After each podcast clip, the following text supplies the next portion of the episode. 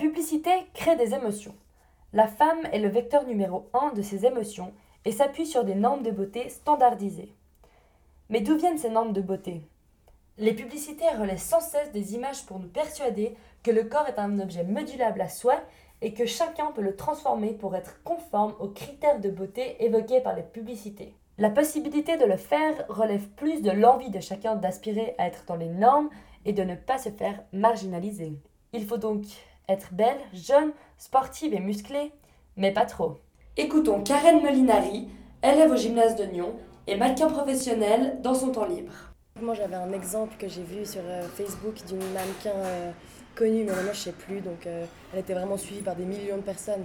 Et elle, elle avait même été dégoûtée parce qu'elle elle a, elle a un corps musclé, donc elle, elle, posait pour un fitness, et même le fitness, ils ont tout redessiné son corps, donc on voyait presque même pas les muscles alors que c'était pour du fitness, donc tu es censé montrer les muscles, quoi. Et puis ils ont même redessiné, enfin ils ont même retouché les muscles. Les muscles ils étaient à peine dessinés. Le développement de l'image numérique a permis de retoucher l'image de la femme à un tel point qu'une femme réelle ne peut plus ressembler à ces standards.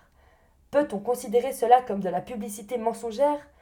Et dans ce cas, toutes les publicités représentant les femmes parfaites ne sont-elles pas mensongères? Nicolas Kappenberger, directeur des ventes chez Audemars Piguet, et Claude Miffon, directeur du domaine public chez Publicité Suisse.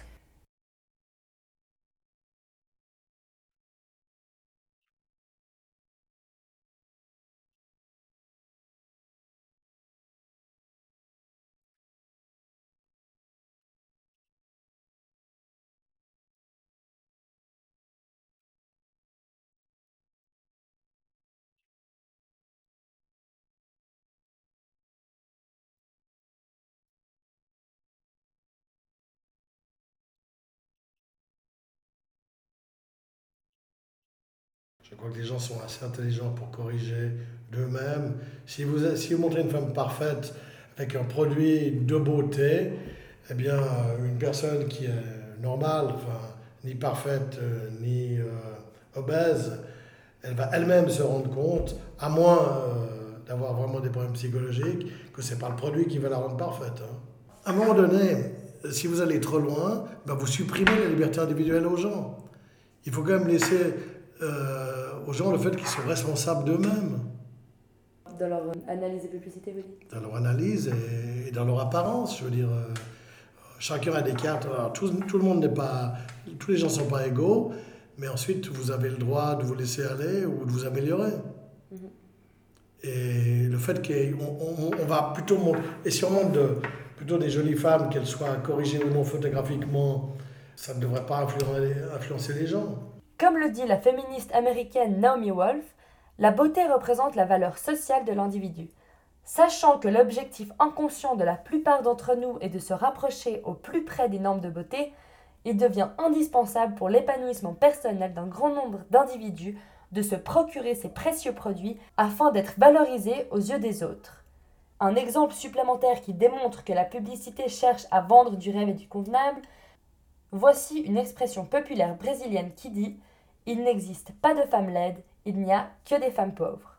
Les femmes pauvres n'auraient-elles juste pas les moyens de devenir belles grâce aux produits miracles Les femmes ont donc pour mission d'être belles, conformes aux stéréotypes publicitaires pour satisfaire les hommes qui, omnubilés et confrontés quotidiennement aux femmes pubs, ont inconsciemment intégré que ce sont les critères qui rendent une femme désirable. Mais cette course à la perfection crée une compétition constante entre les femmes de la vie réelle et les femmes numériques. Cette course à la normativité suscite d'énormes complexes parmi les femmes qui se rendent bien compte qu'elles n'auront aucune chance d'atteindre la perfection du papier glacé. Malgré tout, ces complexes naissants vont créer une frustration dans l'inconscient populaire qui va pousser les consommatrices à l'achat. La publicité a dès lors déjà gagné son pari par un mobile de sentiment social, celui d'être dans la norme.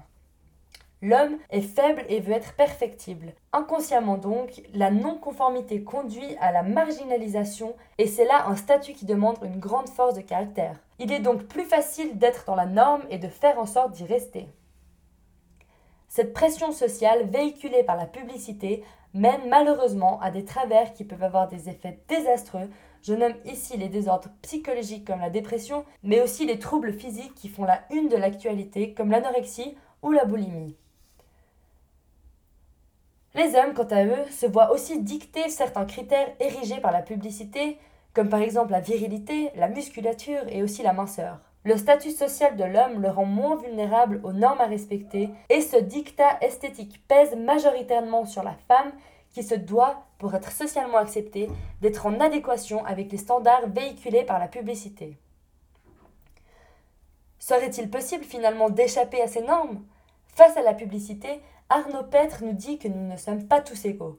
Suivant notre éducation, notre milieu social, notre âge ou encore notre stabilité psychologique, nous sommes plus ou moins manipulables et donc plus ou moins aptes à contre-argumenter les stéréotypes publicitaires.